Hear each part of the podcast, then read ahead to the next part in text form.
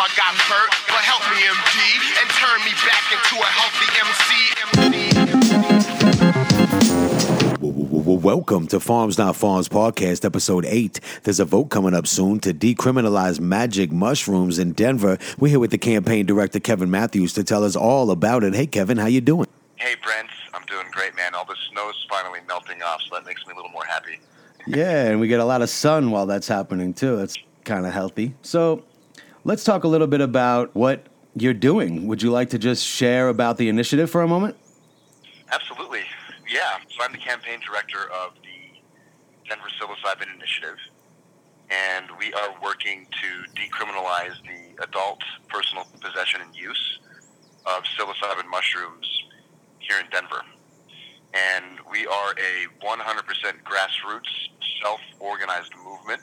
It's just been an incredible ride so far uh, for me over the past 14 months working on this, and then really over the last, well, just about six months um, from collecting signatures and getting on the ballot was a huge success for us.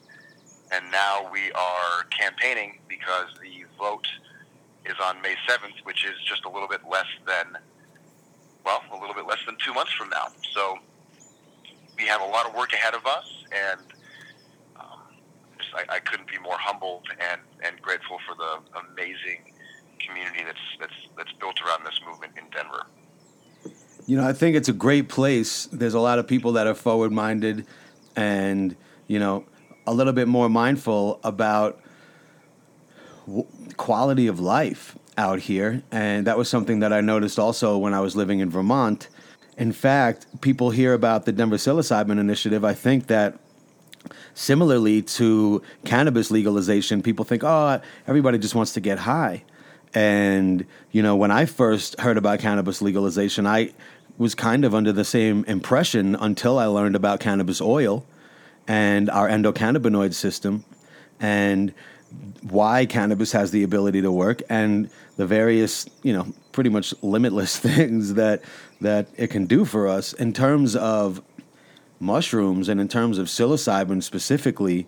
I think that you know this is a family discussion. And the reason for that being anybody in our family or anybody's family has the potential to be depressed or to need an opportunity to level up and to have a new perspective on life and you know more or less a new life experience a, a rebirth a renaissance of our spirit. And i think that psilocybin has the ability retains the ability to stimulate this, and especially in small doses, research is suggesting the same. What What are you learning about what? Why are you so passionate about this? I know you're a family man, and this is you know I can't imagine you're out here looking to have everybody driving around on mushrooms, and uh, you know so so let's have a conversation. Yeah, well, I, I 100% agree. I mean, Denver and and the state of Colorado you know, this is one of those rare places in the country where you know, we are very health conscious out here. We get 300 days of sunshine. Um, you know, of course, we have we have legal cannabis out here, um, and and I, I'm I'm with you on that. I, I, I believe that a lot more people are, are using substances these days, like cannabis and like psilocybin, not necessarily to to get high or have like a recreational experience. I mean, you know, that's that's okay too. But as we were talking to people on the street collecting signatures, Brent, uh, the three really most common things that I heard from people were uh, mushrooms are the only thing that works for my depression. Mm. Uh, mu- mushrooms are the only thing that works for my cluster headaches. Um, mushrooms save my relationship. Mm-hmm. You know, and and these are, I mean, I mean, it's it's such a powerful substance that can be used to directly address a lot of these societal issues that we're facing. You know, we have dramatically rising rates of, of depression and anxiety in our country. Um, one in six Americans uses psychiatric meds, and at the top of that list are, are depression medication. Yeah. And then the next one down is, is anxiety medication. And while there's nothing wrong with using psychiatric meds that are prescribed by a doctor, um, you know, I believe personally that we need some kind of radically effective alternative um, that doesn't come packed with a whole bunch of side effects or isn't something that someone you know needs to use for the entirety of their life. Um, and I speak from personal experience there. I suffered from major depression for quite a long time. A little bit of my backstory is that I was a cadet at West Point out there in New York. So I, I had my couple of years on the East Coast and and uh, had some fun in Manhattan and also lived a very regimented lifestyle. It's very different out there on that part of the country than it is here in Colorado. But while I was at the academy, um, in my third year is when things started to really go downhill for me because I, I, I had depression. I had major depression and major depression and the lifestyle of a, of a cadet do not mix well. And at the time, the military did not have the tools, um, you know, to, to help me deal with, with the trauma that I was facing. Mm. You know, it was one of those things where I was prescribed an antidepressant and a sleeping aid, and um, it just it, it didn't work for me. And so when I when I left West Point, um, you know, the, the Army took care of me. They I, I received a, a medical discharge from the U.S. Army, um, and I was really grateful for that.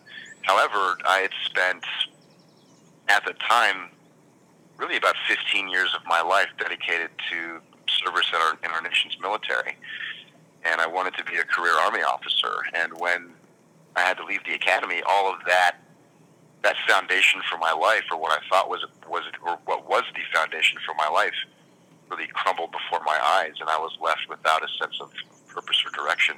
Yeah. And really, really floated for a number of years, and then you know, came back to Colorado and found an amazing community here in Denver. And, you know, again, Denver is one of those very unique places in the country where we have a strong community of, of individuals out here who are dedicated to you know, health and healing and, and service on so many different levels. And that community reintroduced me to uh, to psilocybin um, in a very safe, very effective way. And it was that that experience for me that um, really really opened my eyes to a new perspective. And I, I think for me, that's what that's what that's what mushrooms really really did for me is that it enabled they they enabled me to look outside the box of my existential suffering um, outside the box of my depression, and I could really look at the world and look at look at my life with with fresh eyes. And then from there, um, you know, I, I realized, wow, I you know, I don't have to go through the world depressed. I can actually make a choice here, um, and that's one of the things about psilocybin in some of these studies that were that are being that are being conducted um, in many cases, after after a single dose of psilocybin to treat depression, for example, um, the uh, the benefits can last up to six months, and and it's it, just seems like it's an incredibly powerful tool. Um, you know, people, I believe that people really can use this. This can be a, a net a net benefit to our society. You know, and it's it's not necessarily about going to Red Rocks and, and taking a dose and, and having a trip at a concert or something.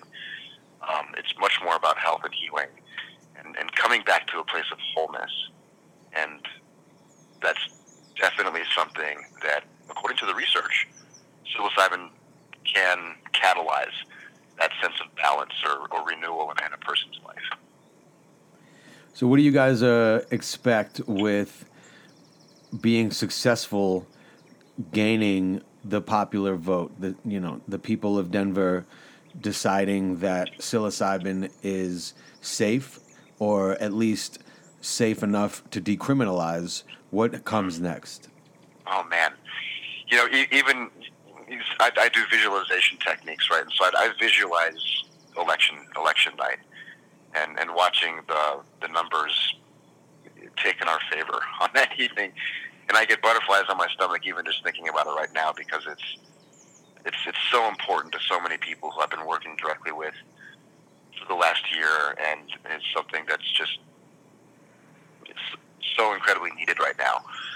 Um, part of our language, and, and I can get into the mechanics of the language here in, in a little bit too, if you'd like, but part of the language that we've included when this passes in May includes the formation of what's called the psilocybin mushroom policy review panel. Um, and what that is is that is a a panel that's that'll meet at, at, at City Council in Denver, and it'll be composed of members of City Council, um, Denver City attorneys, Denver law enforcement, um, health professionals, uh, and also um, harm, reduction advocates and, and members of our organization. And the purpose of that panel is to assess and review the impact of decriminalizing psilocybin in Denver. And so my, my hope for that really is that we can start to gather some, some really powerful data, um, you know, looking at potential reduction in crime rates, looking at potential reduction in, um, in, in some of these health crisis issues, uh, mental health and, and addiction. And then, and then furthermore, using that data to start to talk about how um, we can implement some kind of a, of a structure or something. But that's in, in terms of what's next. We are just so hyper focused on, on May seventh right now. But I can definitely tell you that when we're successful, and and, and even if the vote doesn't pass our favor, we're still going to go back to work on May eighth because you know we believe this is something that's just so important for Denver, and that's that's evidenced by I mean, this is not a Denver specific movement. For us, this is a, a human movement. And so this is something that we're going to continue to work on um, until we get to the place where uh, people are no longer being criminalized for psilocybin and, and looking at, at other potential options as well. Where else is this initiative taking place? Well, right now, um, outside of our campaign in Denver, the campaign with, with the most activity at this moment is in Oregon. And in Oregon, they are creating a statewide regulated services model. And so, first of all, they are reducing the criminal penalties for personal possession. So it'll be it'll no longer be a felony, depending on a, on a person's background and, and, and prior arrest, arrests and, and other other things like that. But they're they're much more focused on on regulation and and creating access. So in Oregon, they're going to have the model they're creating is for uh, treatment centers and also forget the terminology they're using. Um, oh yeah, cult- cultivation centers. So you, you can get a license to cultivate in Oregon, and then you can also have a license to have a, a treatment center. Um, and then nothing nothing recreational there. So they're looking at you know, potentially going. I mean, they're, they're really going a, a little bit of a step further than what we're doing in Denver um, by introducing that. Uh, well, uh, for lack of a better term, a medical model similar to medical cannabis. That is going to be in 2020. So they are collecting. They're in the process of fundraising and uh, collecting signatures to um, actually appear on that ballot. Beautiful. And then, yeah, and then there's one other. I believe it's called the Vermont wellness initiative, and, and I, I, heard you mention you were in Vermont for a little bit, right? Ten years. Um, so I, I don't know the details of exactly what they're doing, but I know that they are organized in Vermont, and, and those are the other the other two um, that I think are, are the most well organized in the states right now. Mm-hmm. And then and then additionally, um, we get messages a lot of the time just saying, hey, we'd like to get this started where we live.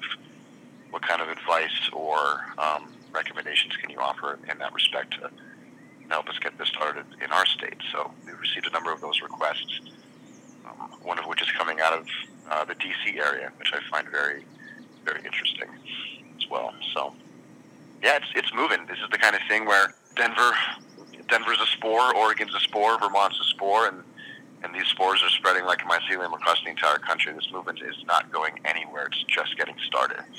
And it seems like that the, the public perception is starting to really turn in, in our in our favor as well, especially considering really all the media coverage has been positive um, regarding psilocybin. Um, mostly due to the fact that we have all of this incredible research, you know, over a decade of research backing up the efficacy of psilocybin as a treatment for, for various conditions. Sure.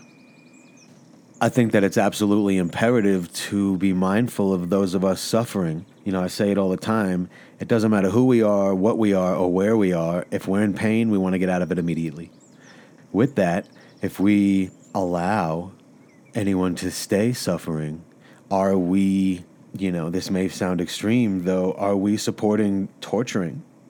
I don't think anybody who would help their loved one would support their loved one being tortured. I think that that's ridiculous. Just like you said with Vermont and Colorado and Oregon being spores, when we create or develop a mycelial mat, just like Alan Atkinson was talking about, and I think uh, a couple episodes ago in probiotic farming, you know, that allows the nutrients to be uptaken. And so all of a sudden, everything becomes healthier when we are spreading the right kinds of information that we're able to determine actually benefit us.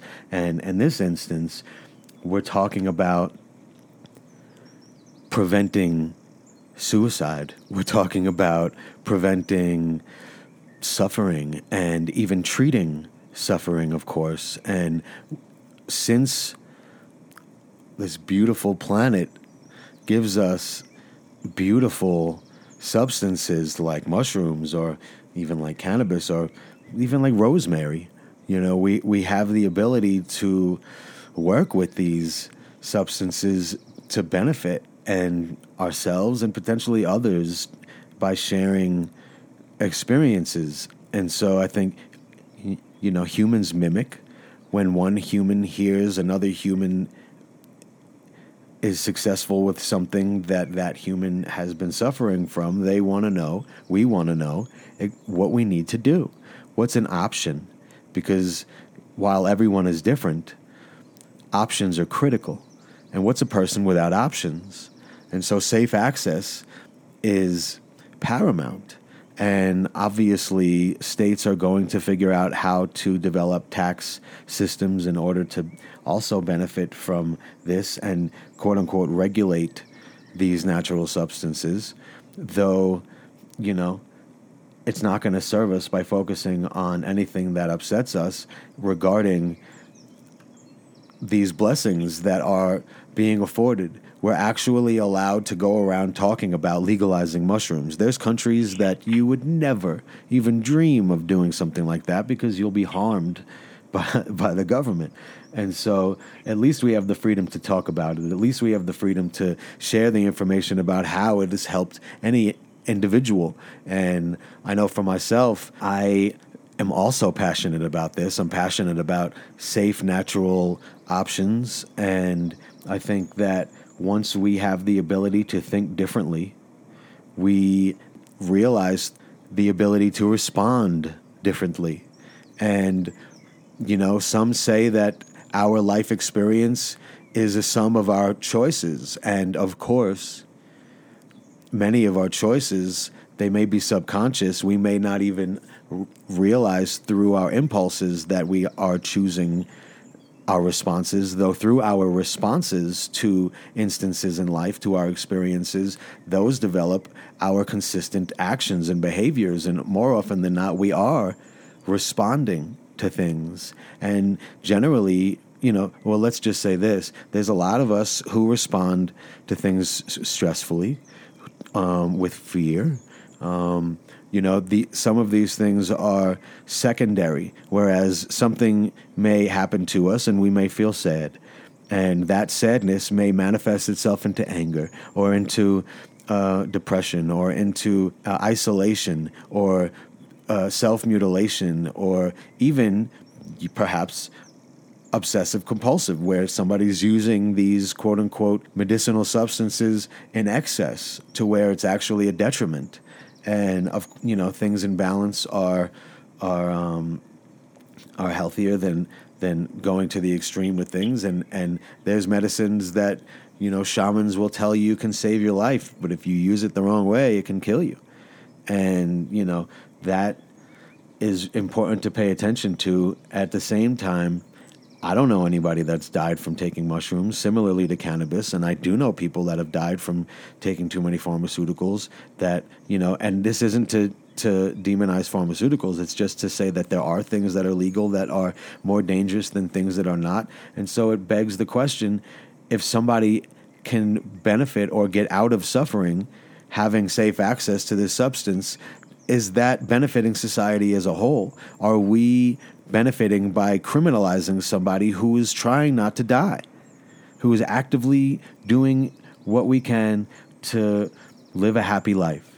And so, who am I to go into your house and tell you what you're doing is completely wrong and I'm going to throw you in jail because you decided to eat something that made you happier? I think you would say that I would be nuts to do that and you wouldn't allow that to happen. Well, there's obviously Vermont, Oregon, Colorado. These are states where people find their freedoms very near and dear. And that's not to say that in New York or any other state that people find their freedoms uh, any differently. I would think that it's very similar. It's just that we're paying attention to different things. And once we know, we can't unknow. We can choose to decide to think about other things, though there's those of us who no longer see reality the same way because we now have seen it in a new way. And that means in harmony and, and where I'm happier. I, I wasn't happy and now I'm happy. The, this recipe helped me be happy. And so, how can I hide that from anybody? And Kevin, I, I, I commend you for, you know, being somebody who's worked who, who's lived a different life in terms of you know when you're in the military you're no longer a civilian you are under a different rule of law and there's a lot of fear associated with that having to be silenced and not be human, so to speak. And so to to blossom from that and to speak your truth is so important because there's there's 22 veterans a day committing suicide. That's insane. And you know, one person is too many. And so I think that we obviously have something here that many many people are, are agreeing is safe and beneficial. And Kevin, let me ask you a question. What would you say are the top two reasons that, or, or, or let's say this, based on the research that you're learning, I mean, you you you must be pretty enveloped in the research at this point, being a part of this, leading the way for this initiative. What uh, what are the top two causes that you're telling politicians we need to do this? Man, that's a. I mean, there's so many to choose from. Um, and well, I'm, I'm, sure, I'm sure you're familiar with, with, with, Michael Pollan's book, How to, How to Change Your Mind, right? Um, mm-hmm. He wrote the book on you know the, this incredibly now prolific and very famous book on the new research behind behind psychedelics, including psilocybin. And the glorious thing about the title of that book is that these things, psilocybin literally provides a person an opportunity to change their mind at the physical level. It creates new pathways. It creates new ways of thinking. It, it stimulates neurogenesis. Um, and so when we're talking to politicians or government officials or other heads of various organizations, you know, we're doing just that. We are changing people's minds. Mm. Um, because a lot of, I mean, the the stigma and the mainstream understanding of psilocybin is based on a lot of misinformation and completely incorrect evidence that you know the government dropped on the population when it was pro- when it was um, prohibited back in 1970. And so I think I'd like to share about, in terms of like the most impactful research, especially when we were talking with um, individuals, uh, residents of Denver, as we were collecting signatures. Excuse me, people who were initially opposed to decriminalizing psilocybin. As soon as we start to mention, well, you know, you know, Johns Hopkins University is conducting research, or the FDA just gave it breakthrough therapy status. Um, that people start to change their mind and they start to, to get self motivated to actually go and, and, and do their own research. So, in terms of our campaign, um, because we are decriminalizing, we're focusing on a couple of very specific um, uh, studies. The, the, the biggest one, I think, comes out of the uh, Global Drug Survey of 2017 that shows that um, psilocybin is the safest of all recreational drugs. It's, it's according to their research, it's even, believe it or not, safer than cannabis. Um, and you know what's, what's at the top of that list is alcohol and tobacco, and those are two legal substances. Um, so knowing now, you know, we have this beautiful access to all of the world's information now at our fingertips, right? We can access any any research for the most part, or any any evidence we need for this kind of stuff. Um, so first of all, psilocybin is, is physically safe. Um, right now, it's it's classified as a Schedule One substance federal, federally, and what that means is that it has no medical value and a high risk um, of abuse or addiction. And we know both of those things are, are wrong. There's another study that says that psilocybin, in fact, is not addictive. Um, if anything, it's anti-addictive, and in fact, it helps people with their addiction. Um, and then, as you mentioned, it's there's no LD50 for psilocybin. There's no no known dose that could that can cause death. Um, when I listened to some more experts it, they say you literally have literally have to pounds and pounds and pounds of dried psilocybin mushrooms to die from it, but before then your body's going to purge it all. so there's no like there's no risk for of, of dying here. Um, there are a, a, few very specific health risks. Um, people who have bipolar disorder or schizophrenia or have a genetic predisposition for either of those, uh, psilocybin is not recommended as a treatment. Um, and then the data for that is, is somewhere around, and, and correct me if I'm wrong, but it's like 1% to 2% of the population is at risk there. Um, so, and the other part really, um, you know, outside of psilocybin being physically safe, non-addictive, um, it's the safest recreational drug. Um, I think two studies come to mind. Um, the first, the first is that well, right now psilocybin is, is um, undergoing phase two clinical trials for the treatment of treatment-resistant depression, and the FDA gave psilocybin breakthrough therapy status in the treatment of depression, and that's a really big deal. Um, based on stage FDA, one. Based based on the phase one studies, that's right. Um, and so that designation the, the way that works basically is that the designation was it, it essentially enables a group called Compass Pathways to um, it, it streamlines the research and streamlines the cl- clinical trials and, and puts puts the um, it basically puts approval for psilocybin kind of at, at, the front of the queue when they're conducting this clinical research. Mm-hmm. And the, FD, the FDA does not hand out that designation very often um, for a for any kind of substance or pharmaceutical drug. In fact, the last time that designation was handed out was for MDMA, hmm. which um, I think, well, for those who, for those of your, your listeners who don't know, MDMA has incredible success success rate for treating uh, post traumatic stress disorder, and and most of that work is through MAPS um, or the Multidisciplinary Association for Psychedelic Studies. So, you know, th- this is incredible, um, especially coming from the federal government, right? Like the FDA is, a, you know, it's the it's the FDA.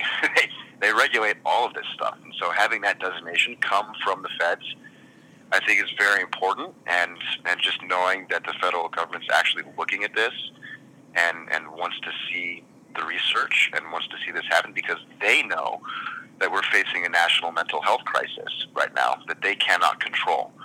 And so, you know, it, it's exciting because there, there's a recognition here of the efficacy for psilocybin.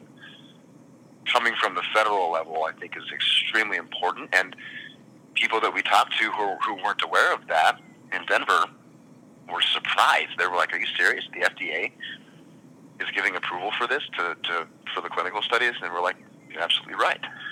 Um, and then another really amazing study that was conducted by uh, Johns Hopkins University.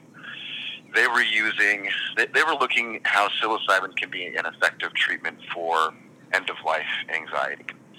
And so they took individuals who had a terminal illness or a life threatening disease and who were, and who were end stage, so individuals with cancer or some other diagnosis.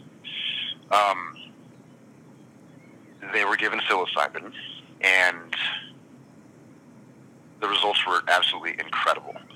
Um, I, I want to say 80% of the trial participants not only had the most incredible and profound spiritual experience of their entire life, but they were also the, burden, the personal burden on for them, their fear of dying and the anxiety associated with that was was completely diminished. Yeah. And so that left these individuals the, the ability to live out the rest of their final days in, in peace without worrying about what it looks like on the other side, right? And that and that rolls over. That doesn't just impact those individuals who are sick. It impacts their families. It impacts their spouses. It, it impacts their communities. And and that I mean that's that's just that's ex- in in my mind so powerful um, you know, because because I, I also really believe that in terms of like pal- palliative care, end of end of life care, you know, being able to ease an individual's suffering as they transition from, you know, from from life to death. Man, that's that's just so beautiful knowing that these people can, these individuals can find peace.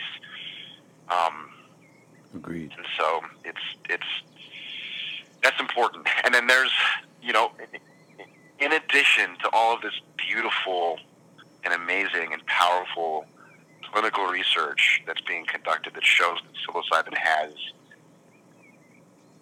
this very strong efficacy to treat these these symptoms, um, depression, anxiety, etc.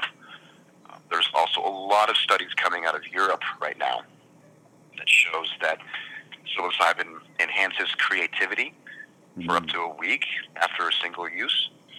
Um, it increases empathy and compassion. Two things I think we need desperately more these days in our Mm. society. Kind of learning how to get along again. You know, it's, we're so divided right now. Like, it'd be good to have some empathy and some compassion for other people. Um, Yeah.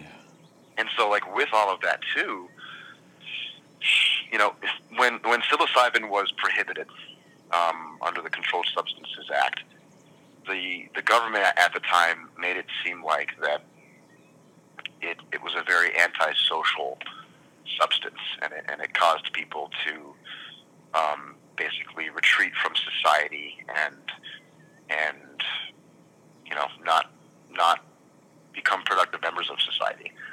Um, you know, and, and for various reasons, they the, the feds at the time did that. The research coming out shows that psilocybin is, is in fact a very pro-social substance. It brings people together. It brings families together. It brings communities together.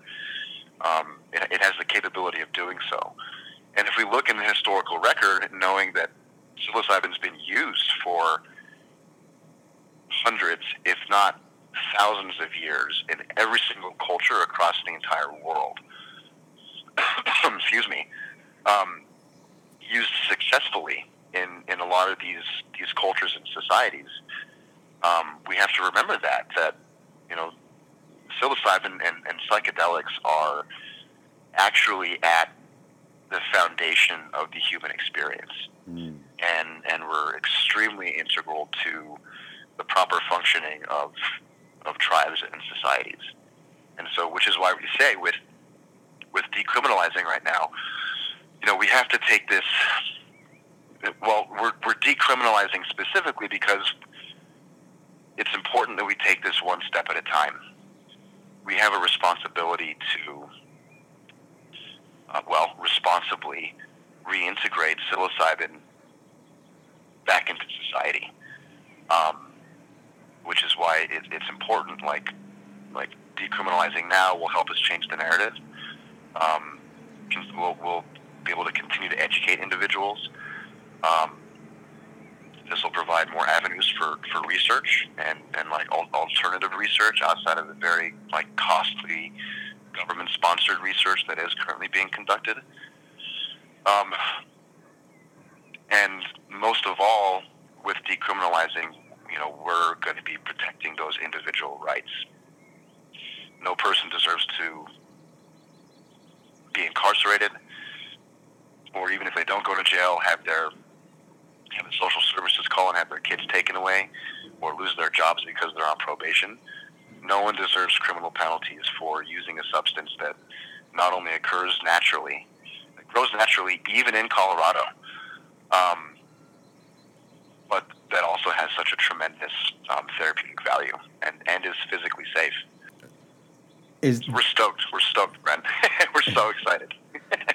Absolutely. I, I imagine so are the people who stand to potentially use this medically who are waiting for the opportunity to come out of the closet even or perhaps just to have safe access to a substance that might be able to save a life, and so that's that's everything, you know. Yeah. Um, yeah. So again, thank you. again, thank you for your uh, for your work. I know that you know some people who still have a disconnect between maybe not believing you or maybe not believing for their own purposes, you know, or, or through their own beliefs that this is something that's not okay or something that's not godly or, you know, like as you said, this is a naturally occurring substance. It grows right here in Colorado as well. And I was listening to a talk I was by Paul Stamets and he talks about how early man may have eaten mushrooms to learn how to do more things and that potentially has helped evolution. And i you speak to anybody who has taken mushrooms or even microdoses on a regular basis may tell you that it helps them find new and exciting ways to address life and to, like I said before, level up. And so I always talk about enlightenment for evolution. Perhaps at the core of it, it is thinking outside of the box. And, you know, God gives us these abilities. Uh, and, and, and, and these substances, of course, there are substances that if you eat it, you you you'll die. You know that's not the case with this. You're dedicating your life to this research as well. And so I'm happy that you've taken the time, that you're taking the time to educate the masses about what has helped you, what is helping so many others, and, uh, you know, making sure that we're not causing more suffering for those of us looking to treat or prevent suffering right? I mean, it, exactly. This is this is the kind of thing where I, I, people are ready for this conversation. Americans are ready for this conversation. We know that the drug war is a complete and total failure. It hasn't it hasn't gotten drugs off our streets. It's mm. actually it's it's made it a lot easier for people to to access them.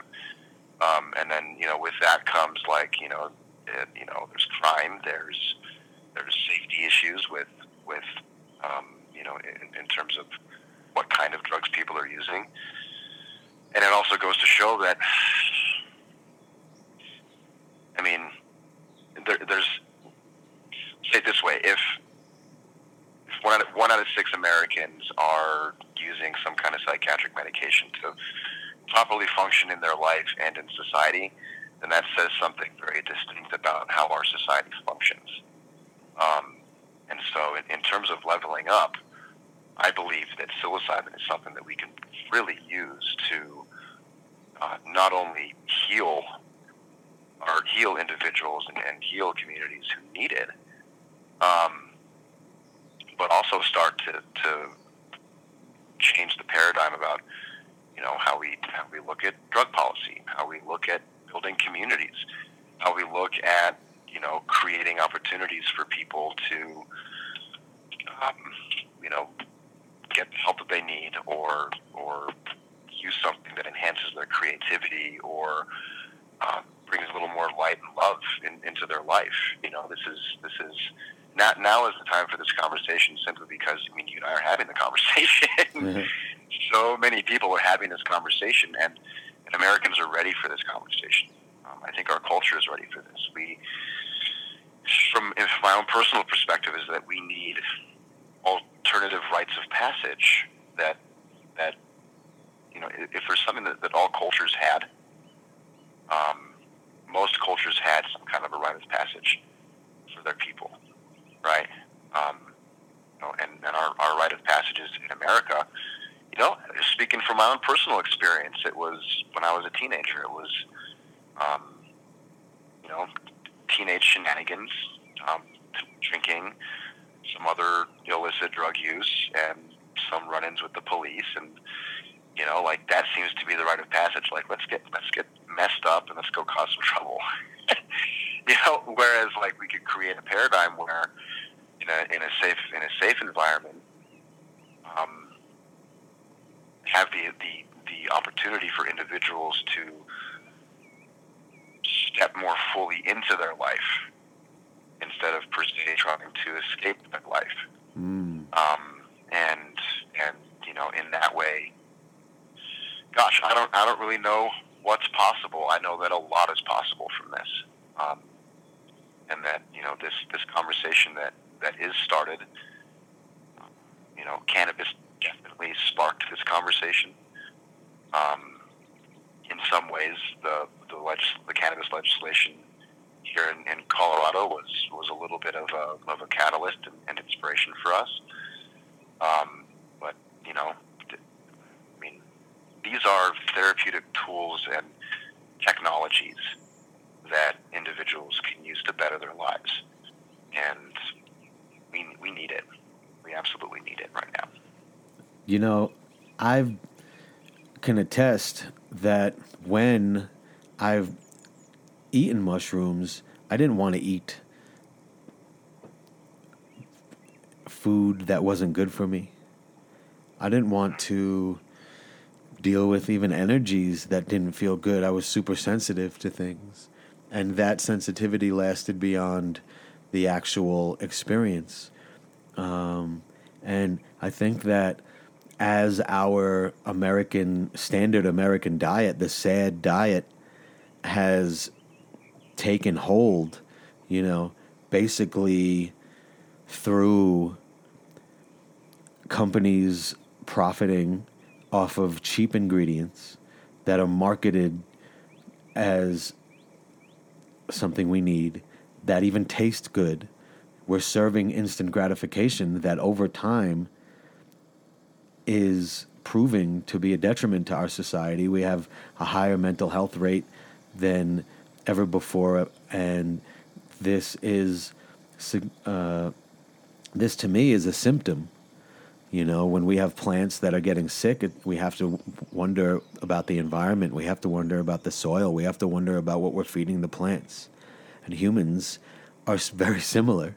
Whereas if we don't get water, we're not going to be strong. We're not. We're not going to live. If we don't get nutrients, we're, we're not going to be strong. We're not going to live. If we don't get sun, you know, all of these things. Our environment matters. We're energetic beings. We are affected by what goes on around us just the same as we're affected by the things that we say and how we say it. And I think that mushrooms allow us to feel more.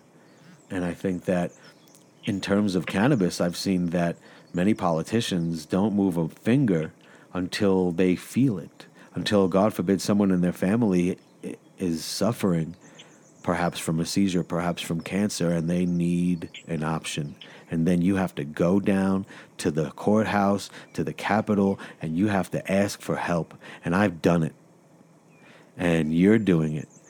And we expose ourselves to help everyone. And in exposing ourselves, it's not to say that we are troublemakers or that we are doing anything wrong. It's to say that we are willing to stand up above the other grass and ask the people that we have voted in to do our gardening to help us and not to mow us. And, you know, there's a saying in Amsterdam where the tallest grass gets cut first.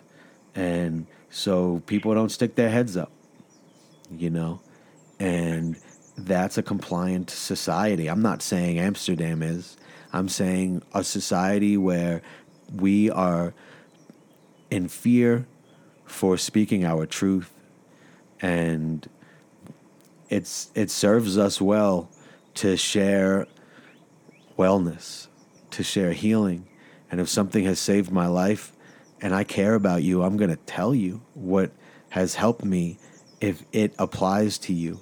And how I do that may or may not inspire its palatability or how you register that information, though at the same time, the access to that information is is very important. It's it's priceless. You know, throughout history there's been knowledge and wisdom that has been erased. There's been cultures that have been erased. There's been societies that, dynasties and, and governments that have completely suppressed people. And this is something that we really need to pay attention to. History has tended to repeat itself, and we have the ability to change our paradigm. We have the ability to respond to the now to change our paradigm. And I'm only going to care more about that as I feed myself good nutrients, as I drink good water, as I get good sun, as I exercise, and I feel great. And when I feel great, I care more. When I don't feel great, and I've done that too, I've lived a life where I wanted to die. I have been so depressed at points in my life when I was younger that you know, my heart hurt. I felt the heat. My heart soaked with tears that ran dry. And psychedelics have been so profound for me to find the love that exists within me that I always felt, but I didn't get. And I was looking for it from outside sources. And that validation is unnecessary because we are tapped into this source. The source is energy. We are energetic beings. We're lucky to have a body. And with that, it's important that we share with each other when when needed what what we're able to do to have options to help ourselves. So anyone who decides to step up in an unconventional situation is a guerrilla healer. That's what guerrilla healer is all about, optimizing diet, healthcare and lifestyle. And so once again, this show salutes all of you, especially you, Kevin, and everybody on the initiative. I know that it's not just you, there's a lot of people. And of course, everyone supporting the initiative, everyone in the Denver government, um, everyone who signed the ballot, everyone who maybe wants to sign the ballot or wants to get this going in their own area. I think that you are a pioneer, and it's up to us to pave the way in a good way where we're not harming the path or even the area that we're creating a path, we're doing it symbiotically because it's for the goodness. We're walking in a good way and we're speaking our prayers and we're here to help. And it's important to remember that not everybody's on the same page. There's a yin and a yang. And, you know, holiness is tolerance. Existing together doesn't mean that I'm going to tell you what to do unless, of course, you're looking to harm somebody else or yourself. And if you're looking to harm yourself, then ask for help. You're not alone. You can reach out to Guerrilla Healer at help at guerrillahealer.org. That's G U E R I L L A H E A L E R dot O R G, and someone will speak with you. There's people in this world who care about you knowing your self worth, and that, to me, gives faith in humanity. So Kevin, is there anything that you would like to leave the people with uh, before we uh, sign off this wonderful Yeah. show? Yeah, thank you, Brent. Um, everyone, everyone is an influencer for this campaign. Um, so what we've created here is is a, is a safe place, a safety net for individuals to step up and, and, and walk their talk and, and step out of the psychedelic closet and share about how psilocybin has improved their lives and you know people coming out and sharing about their experience will go a long way toward our campaign being successful in the next two months. Um, this is the kind of thing, again, everyone is an influencer. Everyone can have an impact. This is such a new and such a vibrant political campaign. I mean, this is a political campaign to decriminalize psilocybin mushrooms. You know, people, if we have individuals come out, you know, come support us, get registered to vote, at the very least, uh, this campaign, uh, this election, traditionally has a has a very low voter turnout.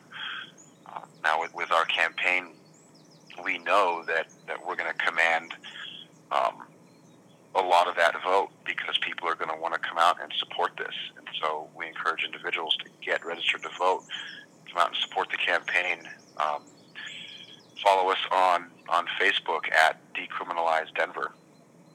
You can also go to decriminalizedenver.org.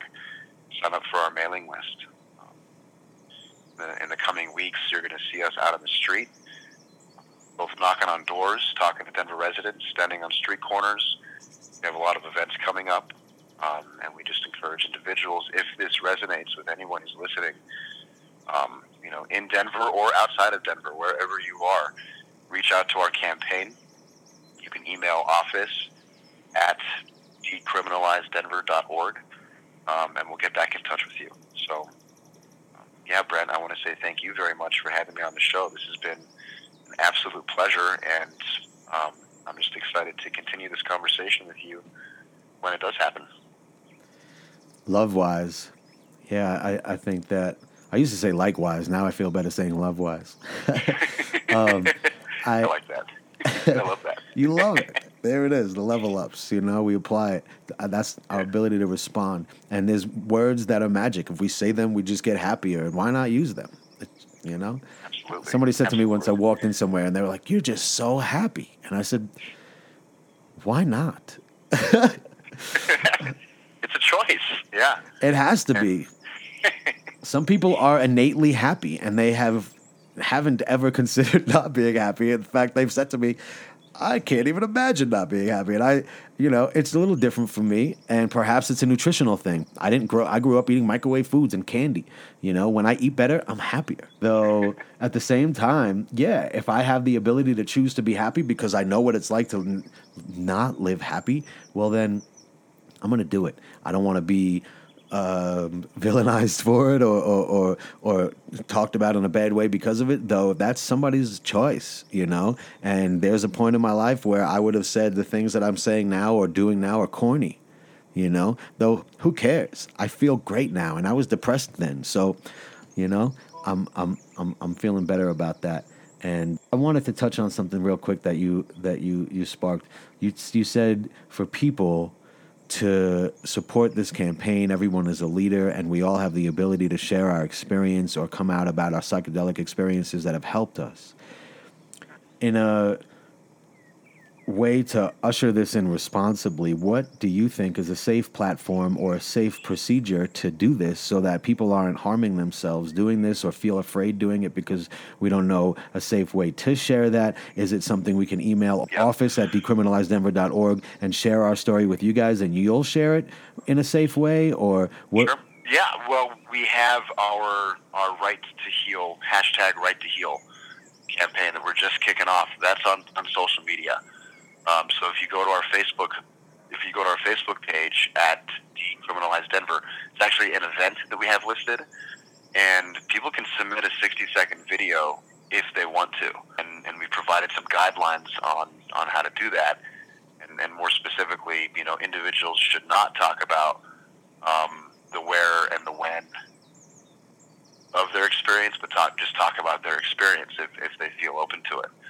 Um, you want to you want to we want to keep people safe right now. Like if they want to come out of the closet and share about this, not sharing the finer details of where you were, who you were with, what you know, um, you know, and, and like those like time, date, and location details. Don't share that information. We want to hear how this has been.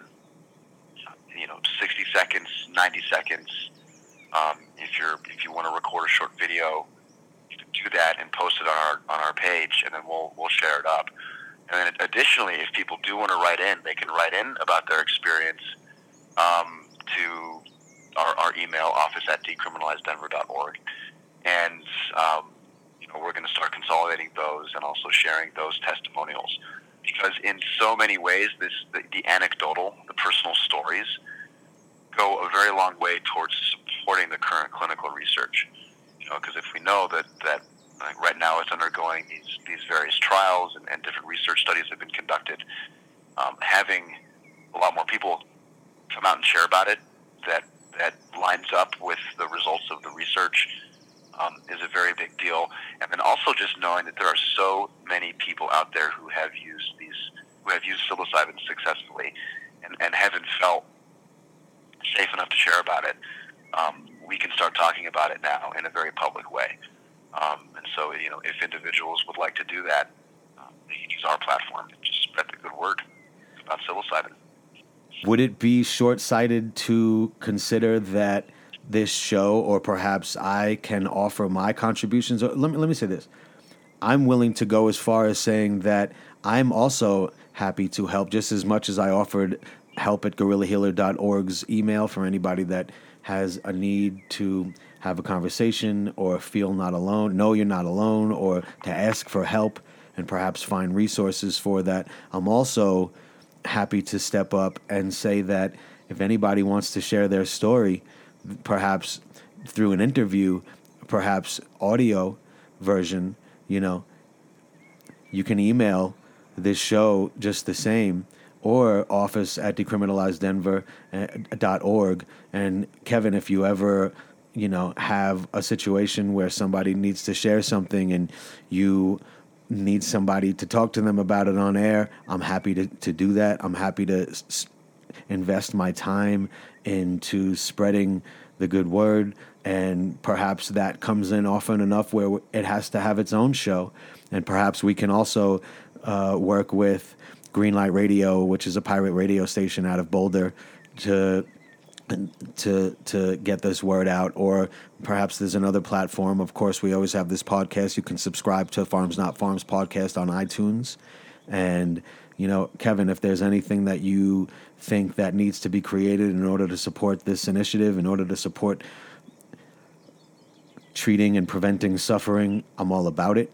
Consider me a resource and a friend to and, and, and family for this to happen and uh, and and thank you for inspiring more healing to take place through your work. This is your contribution to our world, and we're benefiting because of it. Even if one person benefits in a good way, then you're doing your job. And uh, thank you. You know.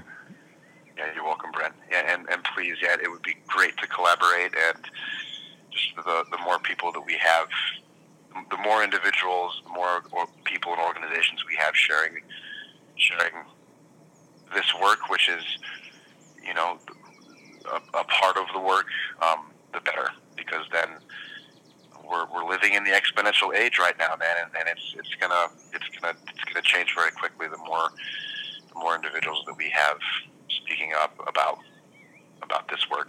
So thank you. Hey, do you guys have research listed on decriminalizedenver.org that people can learn more about this? Or what, where's, aside from the book you mentioned earlier, How to Change Your Mind, wh- where can people learn more about how to make an educated decision on this subject?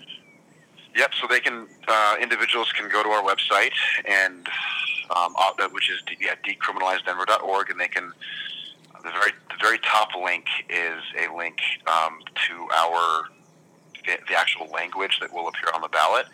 And in there, we've listed at the very beginning of, of, of the language, we have all of the research that we're citing.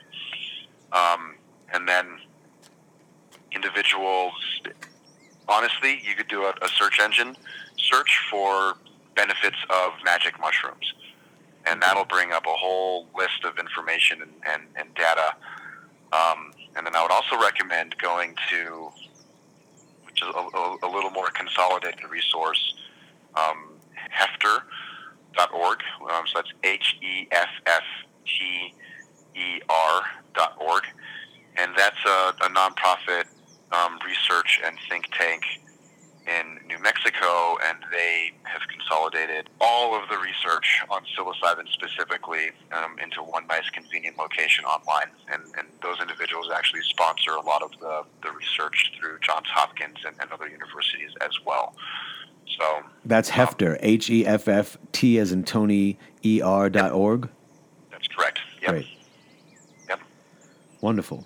Well, it's a pleasure to speak with you, and I look forward to doing it again, Kevin. And thank you for being a leader and, you know, coming from somebody who followed orders for, you said, 15 years in the military to somebody who is helping free people from suffering.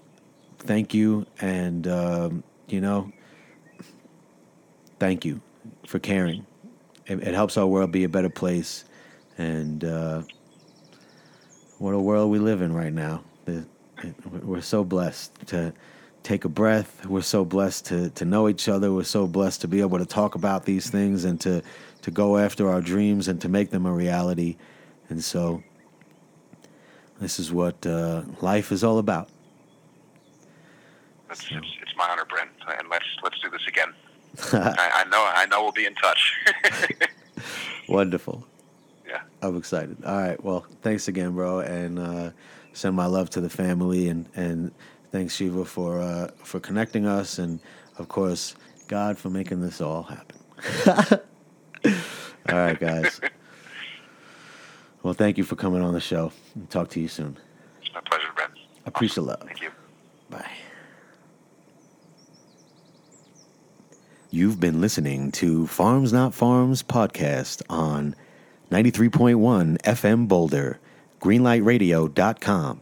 This has been a pirate radio broadcast. Subscribe to the Farms Not Pharms podcast on iTunes. Deep breath.